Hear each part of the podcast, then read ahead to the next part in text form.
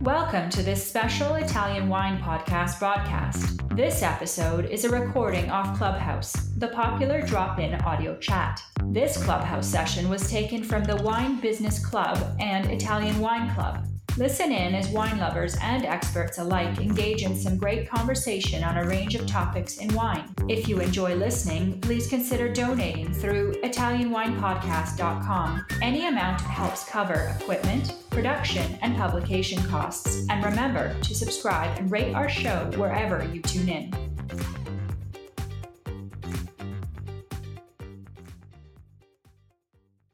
Hello, everybody. My name's Stevie Kim, and this is the Italian Wine Club on the Clubhouse. It's hard to believe, but today's call is actually our 24th installment of the Ambassador's Corner series on Clubhouse. As you know, the room will be recorded and will be replayed on the Italian Wine podcast. Everyone knows this is very much of an extension of our Italian Wine Ambassadors and Italian Wine podcast. And for all the listeners out there, thank you so much for supporting us. Last year, we've, I was saying, I, I didn't realize I was muted. Last year, we've reached 900,000 listens, and that's quite a bit considering that we've started, I believe, 2017. In the entire year, we had 23,000 listens. So significant progress thanks to all of your supporters, and that's not counting Spotify and Himalaya and all of the other channels. So thank you Thank you. Thank you so much. 2021 has been very, very fruitful for us, and it's thanks to all of you out there as well. Let's hope that 2022 will also be a very interesting year for all of us and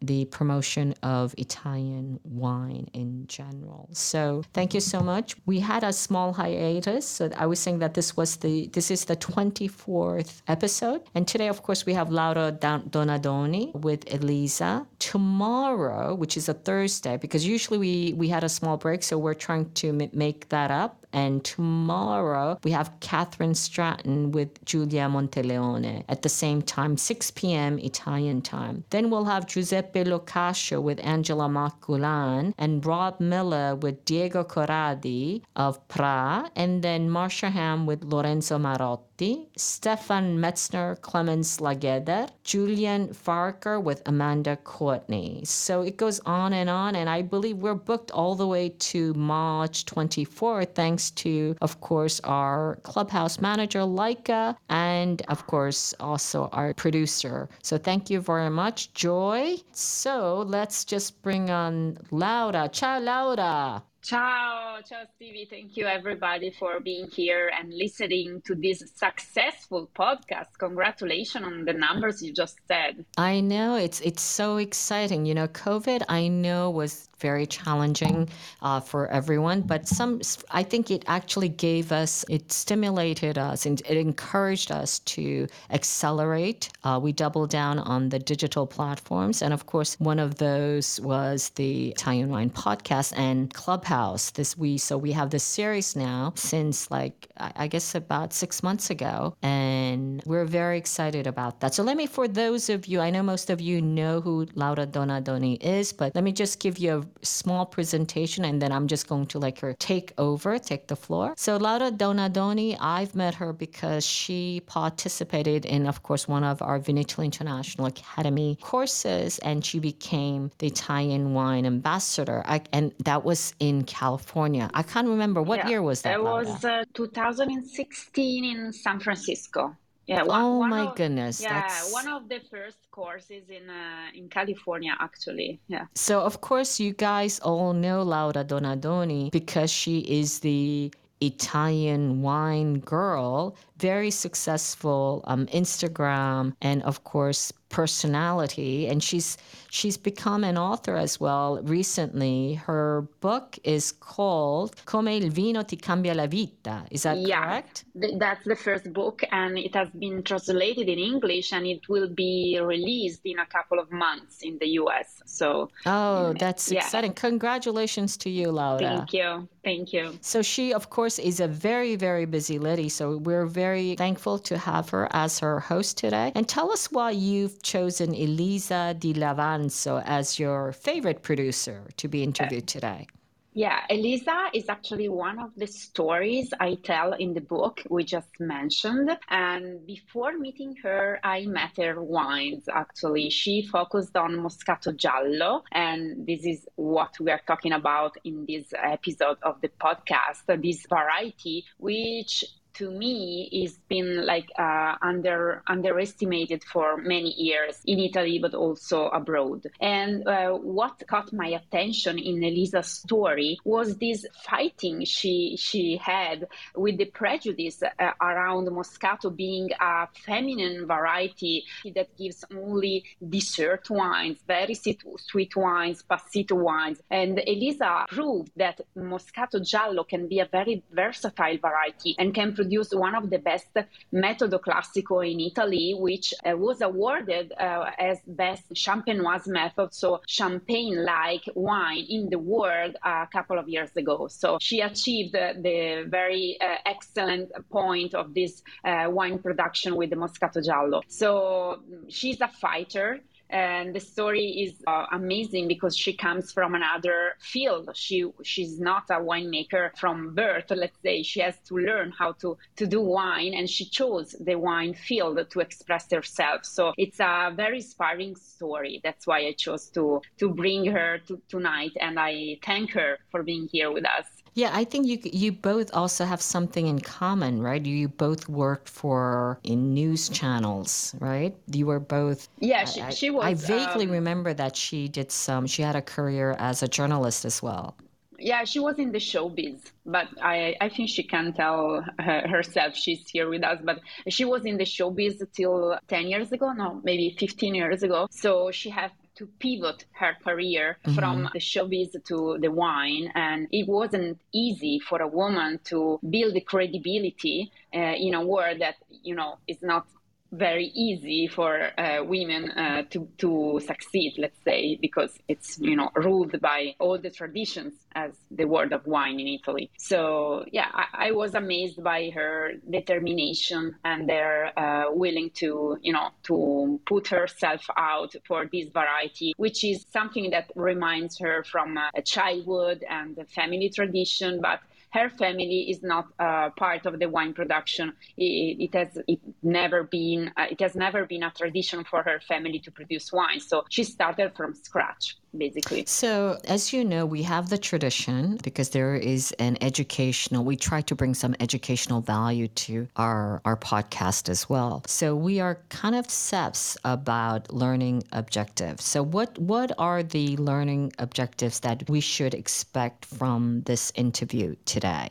I think we, we will going to learn how uh, something about Moscato Giallo, which is, uh, as I was mentioned, I was mentioning before, an underestimated variety. is one of the Moscato family members. We have 17 different kind of Moscato in Italy registered in the national registry, and Moscato Giallo is one of them. It's typical from the uh, northern part of Italy, northern east part of Italy. And um, to, tonight we're gonna go to Colli So in the Padova province. So we're going to learn something about the variety. We're going to learn how you can start from scratch building your dream in the wine business even if you don't belong to this world so uh, I think inspiration um, will be a take take out of this uh, night, this story, and we're gonna learn how uh, you can be a pioneer respecting the tradition of your own territory. So this, you know, dualism between tradition and innovation. We we always talk about that in the wine production, but we can learn tonight how Elisa managed to keep uh, an harmonious, say, balance between these two souls of the wine production. So. Okay. Okay, great.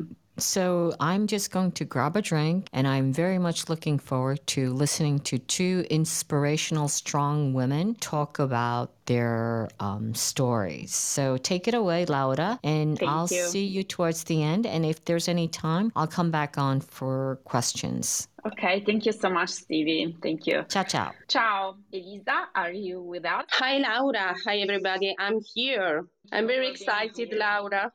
I know, I know. You prepared a lot for this chat with us, and I hope you are, you know, in a comfortable situation with a drink. Maybe if you're drinking something, please share what you're drinking. if, okay, okay. I don't know if you would like to uh, tell to the people who are listening and don't know you, uh, which was your, uh, you know, mm, beginning in the world of wine. Uh, you are from uh, Padua. Yeah, uh, actually. Rovigo. Yes, it's not so far away from Padua, but anyway, is in the southern part of the Veneto region. As um, and as you mentioned before, I got to the wine when I was 23 years old. At that time, I used to um, work in the entertainment business uh, and as a consequence uh, i used to travel a lot. Uh, that's why it happened very often that i had done I dine, uh, had dinner in very fabulous restaurants all over the world. So I tasted uh, very excellent wine. So I thought uh, I should have uh, uh, deepened my knowledge about wine, uh, and so um, I I decided to take a wine professional course. Indeed, I took AIS, Italian okay. Sommelier, Sommelier Association courses. And finally, I got the diploma in 2008. In the same year, I also took part of a national wine competition called Charme Sommelier. It was organized by the AIS uh, in partnership with uh, Bisol Winery. And it was then that I met for the first time Gianluca Bisol, who is uh, currently Bisol Winery president. And since that moment, uh, we have always been in touch. And then uh, later, he uh, became my business partner in in Maeli. Yeah, this, but, this story is much more complicated than this, but I uh, invite all the people listening to us to maybe read it in, uh, in the book uh, who is coming out, which is coming out in English in a few months. Um, Come il vino ti cambia la vita. We translated that in how wine can change your life, and we can say that wine changed your life deeply because you chose uh, to come back to your town in order to pursue the wine career after being uh, like for several years uh, in the showbiz and having huge opportunities to succeed in that business. So for you, wine was not a, a plan B. You choose that as a plan A as your uh, life career, right? Yes, Yes, you are right, Laura. Uh, as I mentioned before, in 2008, I just had a um, diploma as a sommelier, but I didn't have uh, any uh, job really related to wine. So I, even if I would have started um, a, um, a, career in the wine industry, I didn't know, um, as a matter of fact, where to start from. So I started selling wines because at that time I had a friend of mine who uh, used to work for a wine company, and uh, uh, he was always saying saying to me, Elisa, why don't you try to sell the wines? And uh, the occasion came when uh, uh, he once he had an appointment with the owner of a restaurant, but he was sick, and mm-hmm. he asked me to take his place.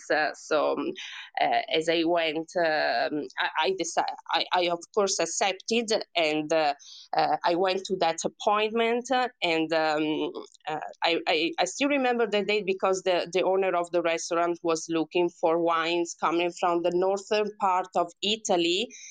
And uh, um, as I was listening to him, I said, okay, listen, you have very beautiful wines, but you are missing some uh, particular wines. I mean, mm-hmm. the wine come, the wines coming from uh, autochthonous grape. Okay. And so uh, I suggested him to include also uh, autochthonous grapes and uh, at the end, I was able to place a, very great order as my first time. so this was the very beginning of my career as a sales agent because I didn't okay. have any vineyard, any winery. So uh, I had so, to start. Okay, so you started out that. like uh, trying to convince uh, restaurateur or uh, buyers to buy uh, indigenous variety from your region. And why was uh, were you so passionate about indigenous variety? Because I think they are a kind of true expression of our territory. You know the uh, Italy, um, the, the richness of Italy in terms of wines is also the great variety that we that we have. Uh, we have uh, about uh, we have about 550 autochthonous grape. so why don't you why don't include uh, um, local wines uh, and autochthonous grapes in a wine list uh, this is uh, really something that makes the difference and can distinguish italy from uh, other countries yeah, I, I totally agree with you. And I want to read to uh, our followers and listeners um, a phrase you said during one interview uh, that we did together before uh, for writing my book. You said, I don't consider myself a pioneer, but rather a champion of Moscato Giallo. I defend it and will always defend it every day with my work. Mine is a love story with a grape that has changed my life and which I hope will surprise those who have yet to discover it, or even those who in the past have scoffed at Moscato as a lesser wine.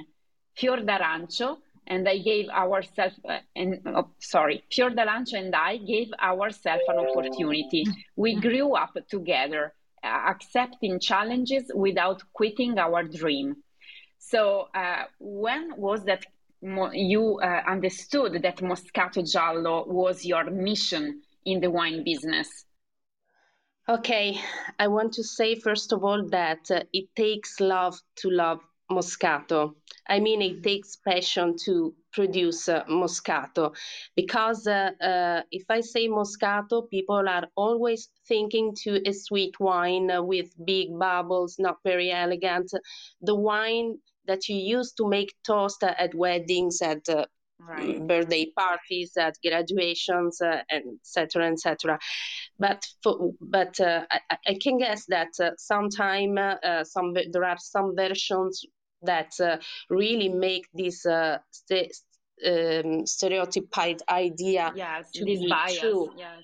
Yeah, to be true, but in the Euganean Hills, every things really change because the yellow muscat from Euganean Hills is something very, very particular.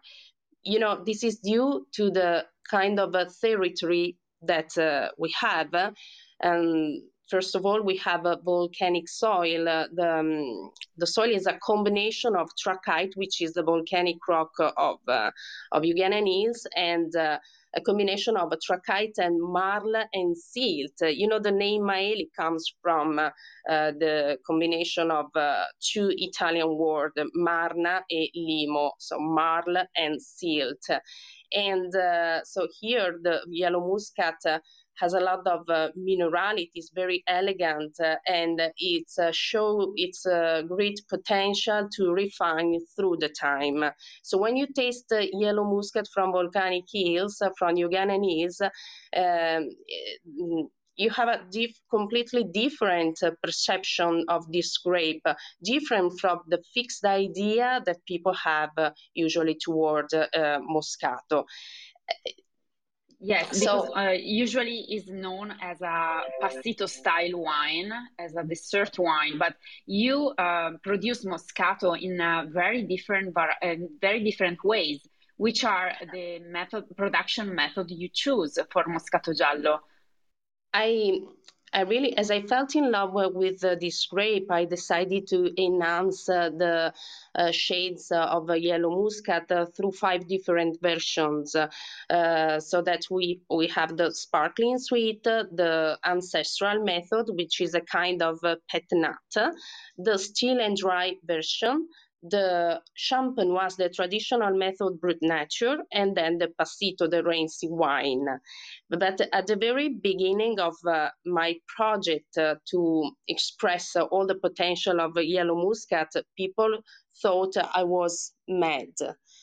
First of all, because I was uh, I was like a foreign in the Euganean because, as I mentioned before, I come from Rovigo. Uh, my family was not involved in the in the in the wine industry, uh, and so um, they they thought I was mad because it, it, it made no sense for them uh, that I was so passionate uh, for the yellow muscat. Uh, so I, um, at the beginning, I was the, the only person who believed in myself, uh, the only person who trust myself. But I, I felt that it, it was uh, right. Uh, I, I was on the right way because uh, then uh, when uh, when I started making the five different versions of yellow muscat, uh, these wines they they were appreciated by many people and distributors. We were able to export our wines in different countries. So. And also yeah. uh, internationally, uh, the Moscato Giallo Metodo Classico was awarded best champagne-like, best Metodo Classico in the world, right? Yes, and it was a very big surprise, Laura, because uh, uh, probably you remember when I told you at the very beginning, I um, I didn't have any courage to share the tasting of this wine with other producers mm-hmm. because. Mm-hmm. Uh, when I invited the, the other producer of the region to taste this wine, they uh, they they acted like they didn't uh, they didn't like this wine, so they didn't say anything. And so I was not sure about this wine. I said, my gosh, I am the only person who probably who believes that who, is very good. Yeah. yes. And I, I, have to tell you that uh, Champenoise by Yellow Muscat 100% is a hard word hard work because uh, it, it's an aromatic grape and you know that uh, um, when you have uh, an aromatic profile when the grape is an aromatic grape um, is very um, there are it's very difficult yeah. to uh, to to maintain to a balance yes between the of course. aromaticness and the, you know also the acidity is not easy to achieve with the moscato giallo. It's not a high acidity grape so you have to do something in the vineyards to retain acidity right? Talk all right. acidity and also bitterness mm, the, the bitter note uh, that is mm-hmm. always uh, uh, yeah, this is the risk uh, with the bitter note. That's why you have to be kind also with the macerations, for example. That's why we prefer um, to make um, prefer, uh, prefermentative maceration in order to be able to extract uh, to extract with the cold temperature the the aromas. Mm-hmm. But not the bitter note, but yeah, that's correct. What you want to achieve. Okay. Yes. So yeah. it's a uh, yeah, and you had to learn everything step by step because I remember you said from the beginning you personally planted the vines in the vineyard, like uprooting the old vines that um, that were there uh, from a previous owner of the vineyard you now uh, own. And then you had to uh, you were you remember i remember you told me you were guided by a phone by remote phone call by the viticulturists yeah. and the enologists and to do uh, what they told you by yourself through the uh, video call. So that, was yes. Yes. challenging for you. Yes it it was like this also because at the beginning uh, we we we we had the vine, vineyards but we didn't have any winery. So can you imagine uh, yes we had to make the first vintage uh, we we basically we were we were hosted by another uh, winery uh, we we used for the to production yeah uh-huh. for the pro- yes correct for the production. So it was not easy.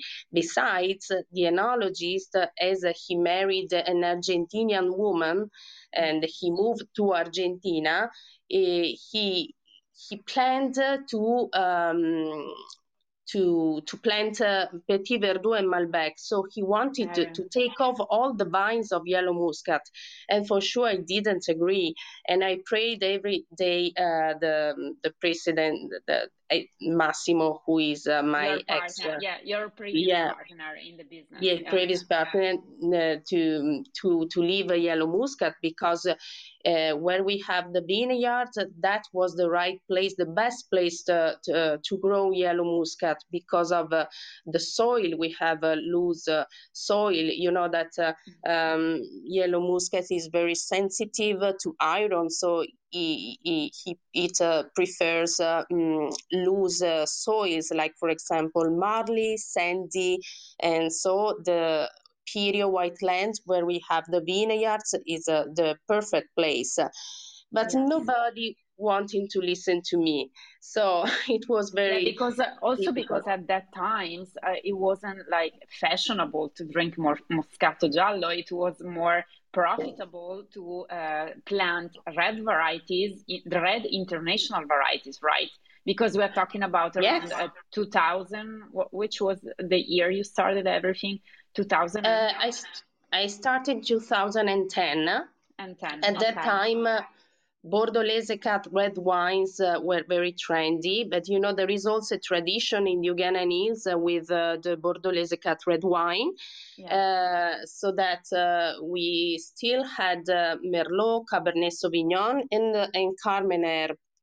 Mm-hmm. Um, today Carmenere for me is very important because uh, is uh, really representative of Eugenanis. Uh, I would say that uh, the Carmenere first appeared in Italy uh, in the Eugenanis in 1830. Uh, so it, it's really it's a traditional variety. Even if it's course. an international variety, it's traditional for your territory uh, to be produced yes. uh, there. So yeah, I understand. And now yeah. you do produce uh, mainly Moscato Giallo, but you also have other varieties planted, right? Yes, of course, uh, for sure. Merlot, Cabernet Sauvignon, and Carmenere. That's why I make two uh, red wines. One is a Riserva di Place, and one is a kind of I don't want to say entry level because it's not entry level. I don't. I mean, it's not a simple red red wine, but it's very complex. Uh, uh we are talking about Rosso Infinito that you know very well, Laura, because. Yes. When you came visiting me, you had uh, Rosso Infinito with uh, pappardelle with uh, with the wild, wild boar. boar. Yeah, yeah. I remember the wild boar ragu uh, of that pappardelle was incredible and it was very local because uh, you told me that the wild boar uh, was uh, like mm, caught in the in the vineyards, right? Of course uh, he destroyed they destroyed the vineyards basically. They used to eat uh, all the grapes. And it is incredible because uh, when they attacked the, the, grape you can understand that you have to harvest because um, they are um, looking for um, sweetness and uh, yes they can uh, understand the, the perfect grade of maturation of the grapes yeah, they, they are enologists, wild enologists. wild enologists, wild yes. boar enologists. yeah. Yes, exactly. Anyway, uh, going back to Moscato Giallo, you were mentioning that um, one of the best soil for Moscato Giallo is a, a high lime and chalk content soil. But this yeah. this is also a challenge for Moscato Giallo because it's success, susceptible to chlorosis and other you know disease right? So I want to is. ask you which are the uh, challenges uh, in terms of disease and management in the vineyard for this variety. You're right, Laura. He, he, um, he's very sensitive uh, to the lackness of um, um, magnesium and iron. So um, it's very important to to make uh, this kind of uh, uh fertilization with uh, magnesium and uh, iron. And uh, but anyway, in vineyards we we um, we practice uh, organic viticulture and uh, sustainable practices uh, basically.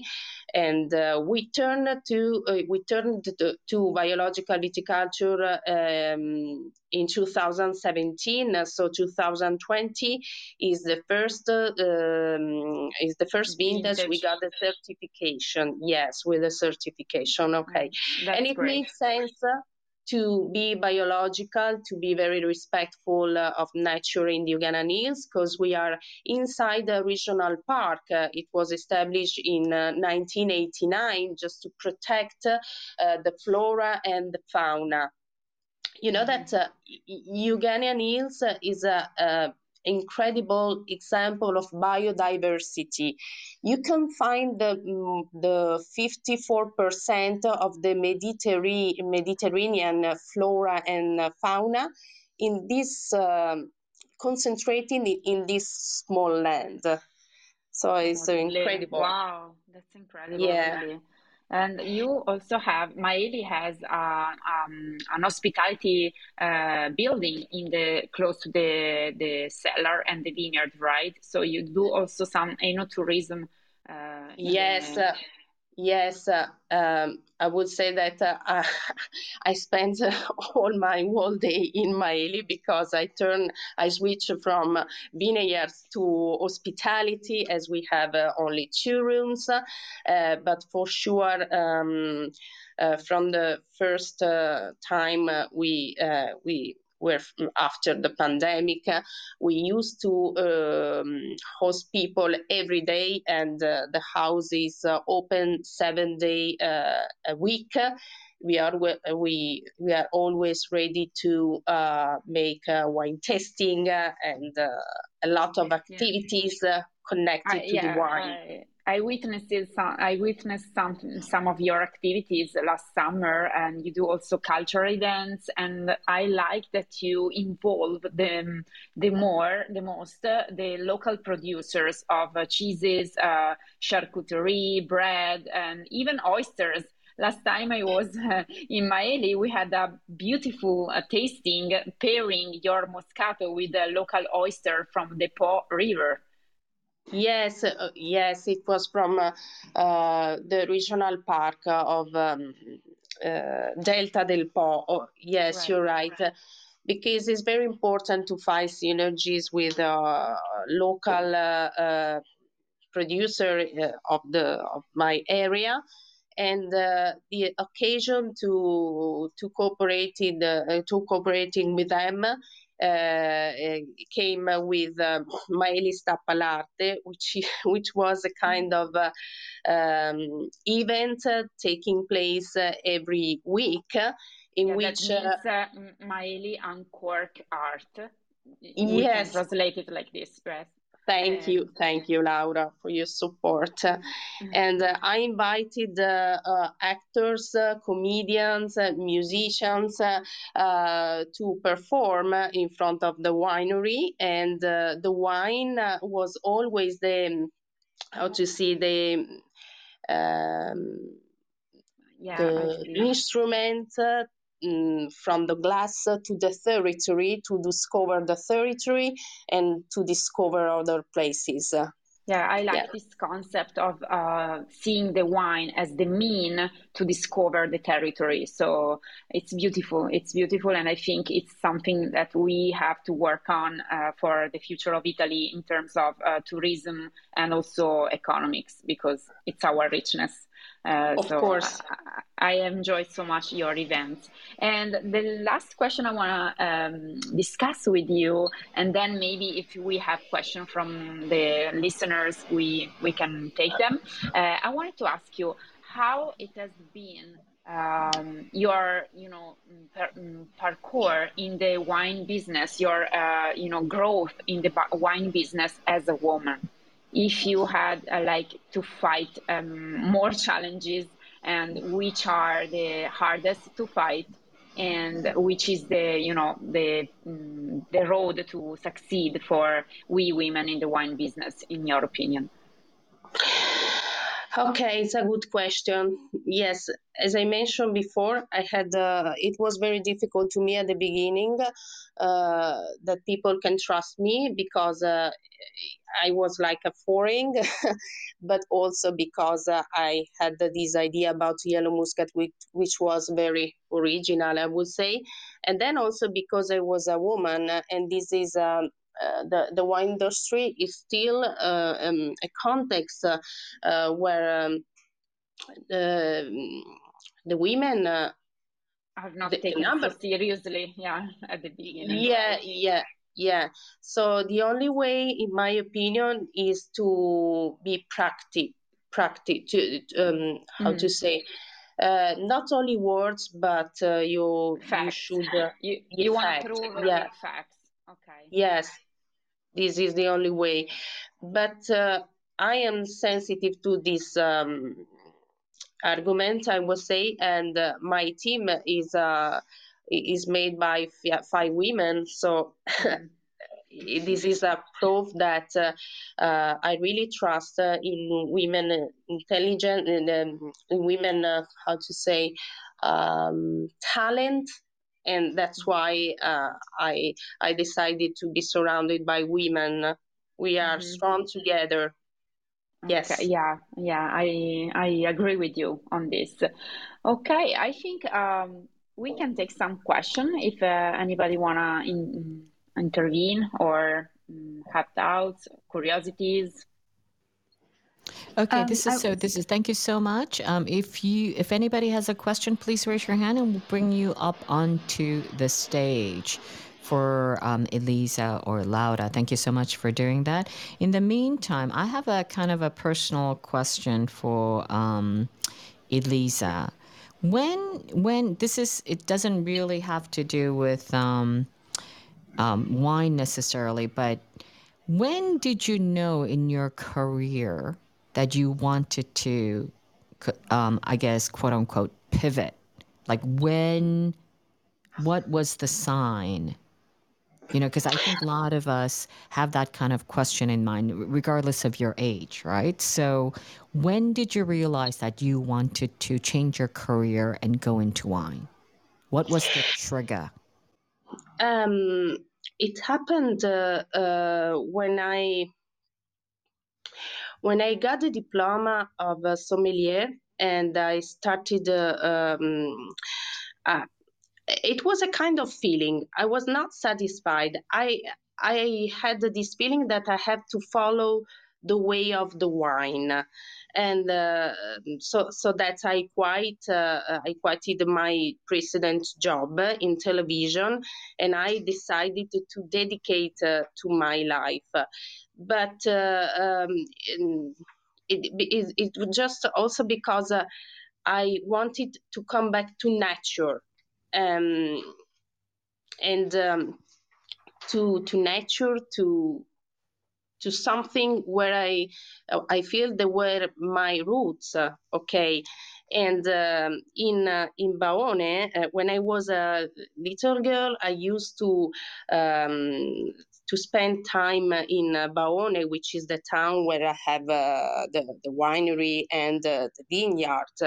And so this is was kind of sign as I grew up. I even if I I have di- I had different jobs, uh, I understood that uh, I should uh, I should have come back to nature.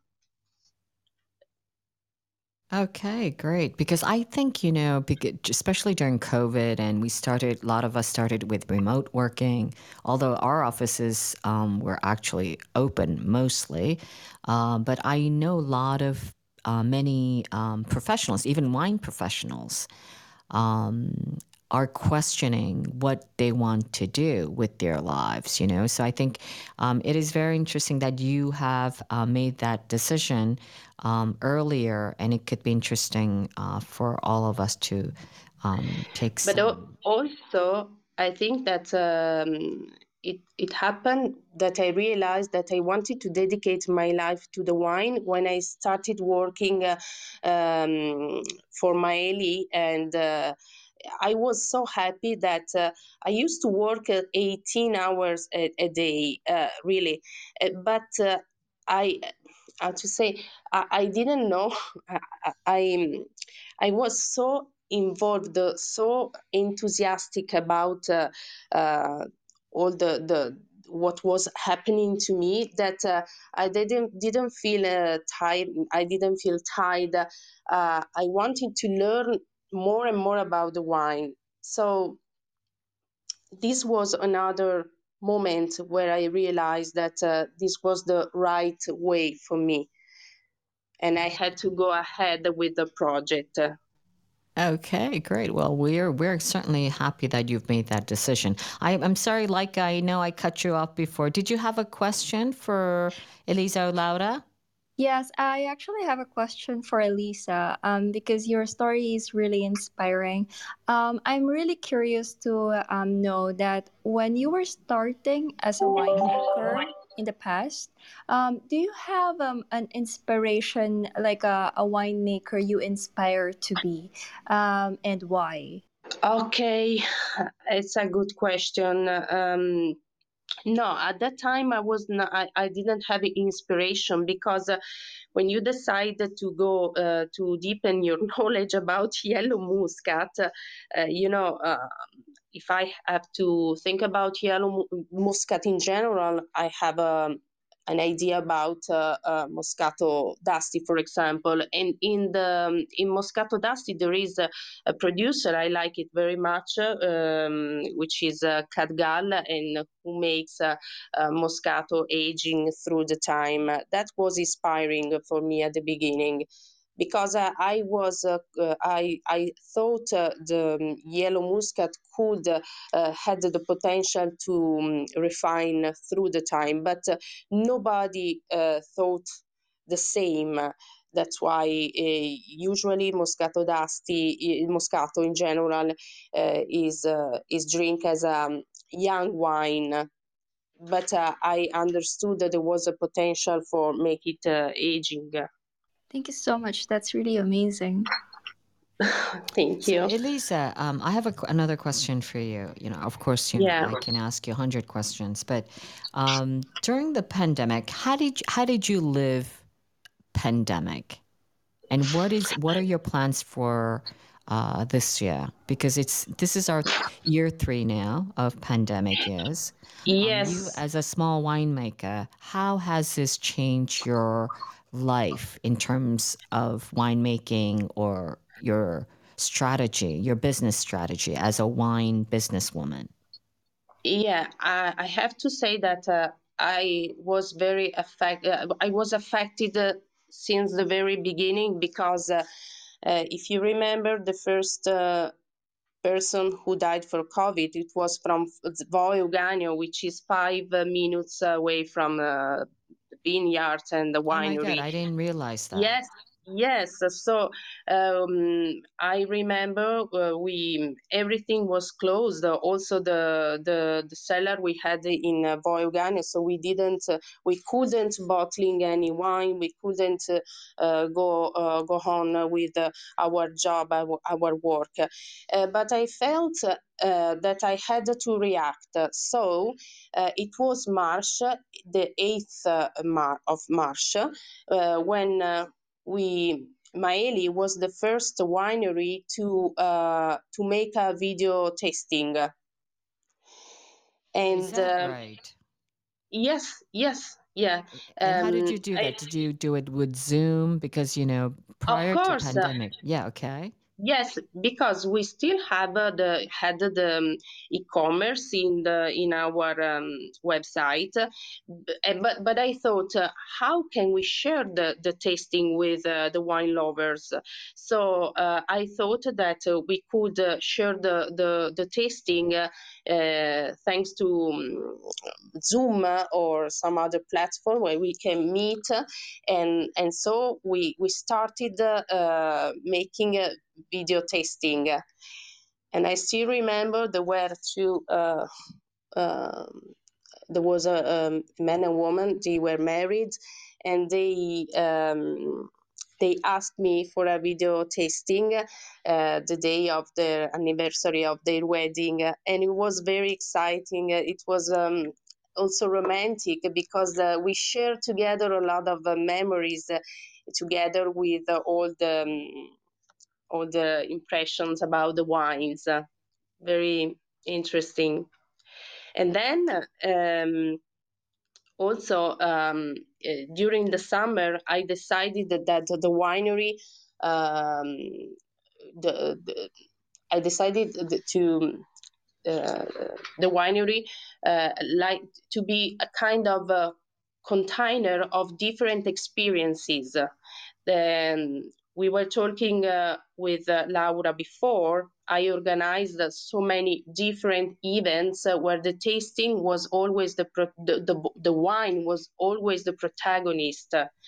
But uh, the tasting were so different. I mean, sometimes when you have people and you want to explain the wine, you are always didactic. Uh, you make always didactic.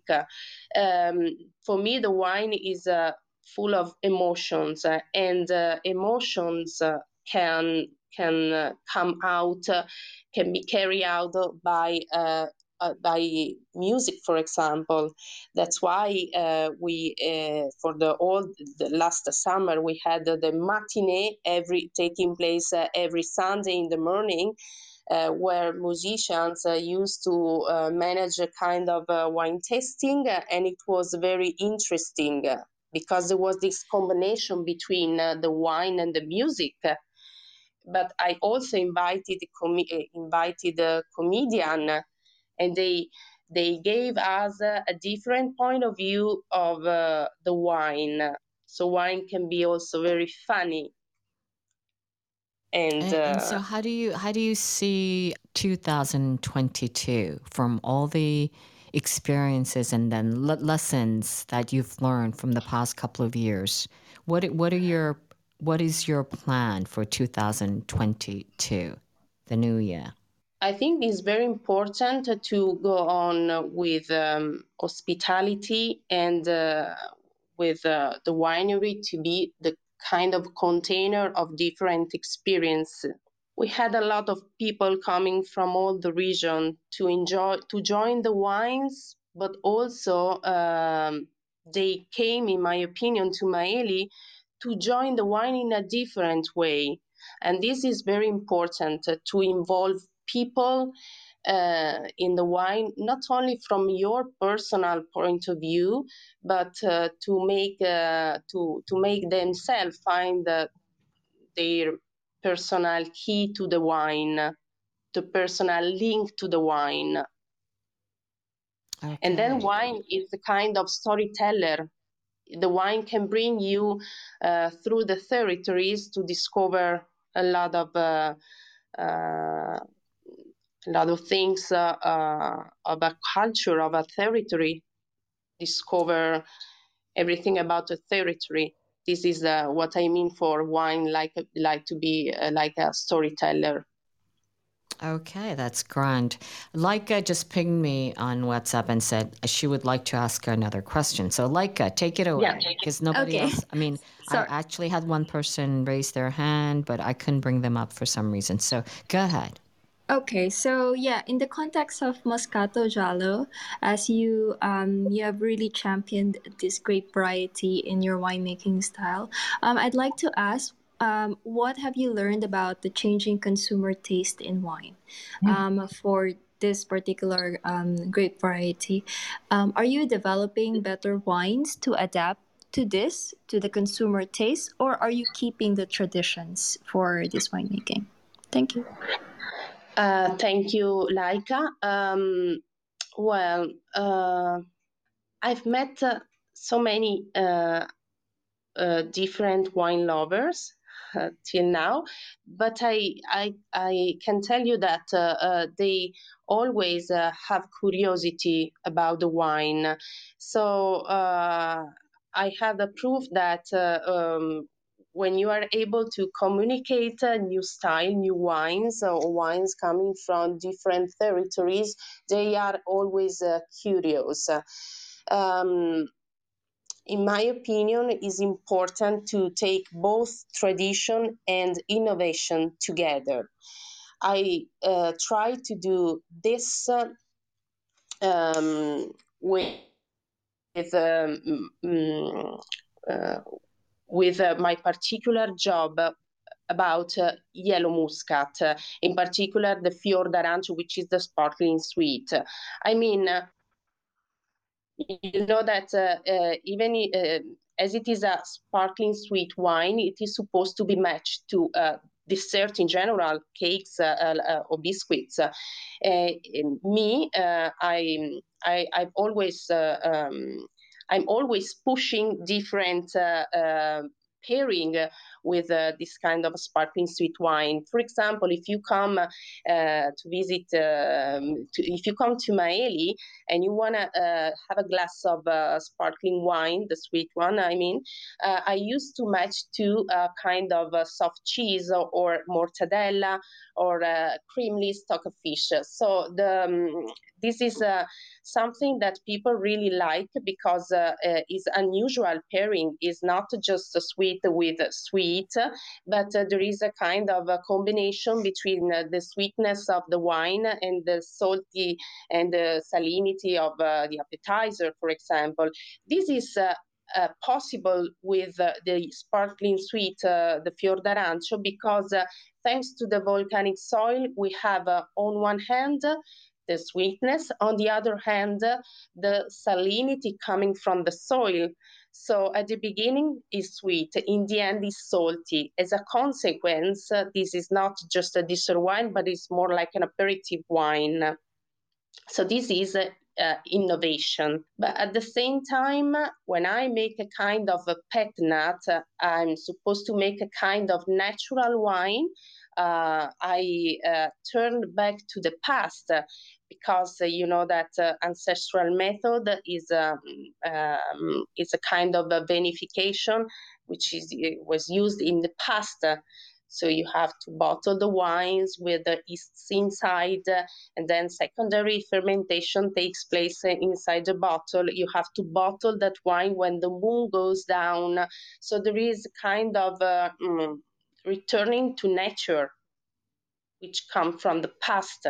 Okay, that's grand. Thank you so much, Elisa. I just want to, uh, before I close, thank I want you. to thank Elisa. And Laura, would you like to conclude? Any last uh, words? Uh, yeah, I think that we had so much on the table tonight from, you know, uh, women, um, you know, gender parity to, uh, you know, the determination of Elisa to Moscato Giallo. So um, I think, it, yeah, it uh, it's really uh, it has been a really uh, delightful uh, chat with Elisa and also inspiring. So thank you, Stevie and Lytle, also for the last question that were really you know enlightening for for very many reasons. So uh, yeah, I don't have anything to add uh, unless there is some question from the from the audience. I think we're going to close because we're at the end of the mm. hour oh, okay. and and everyone's okay. going home here right now or uh, surrounding me. So thank you so okay. much. And I thank see you. Margherita in the audience. We are going to close as usual with her sigla. It's her. She made this up. Uh, not kidding. And don't forget to join us tomorrow with your friend and colleague Catherine Stratton and Giulia Montelone. Grazie mille, arrivederci, ciao ragazzi. Thank you Stevie, thank you Laura, thank you Like. Ciao. Thank you. Ciao Margherita. Bye bye. Swirl, sniff, sip. Listen to the Italian Wine Podcast wherever you get your podcasts. We're on SoundCloud, Apple Podcasts, Spotify, Himalaya FM, and more. Don't forget to subscribe and rate the show. If you enjoy listening, please consider donating through ItalianWinePodcast.com. Any amount helps cover equipment, production, and publication costs. Until next time, chin chin.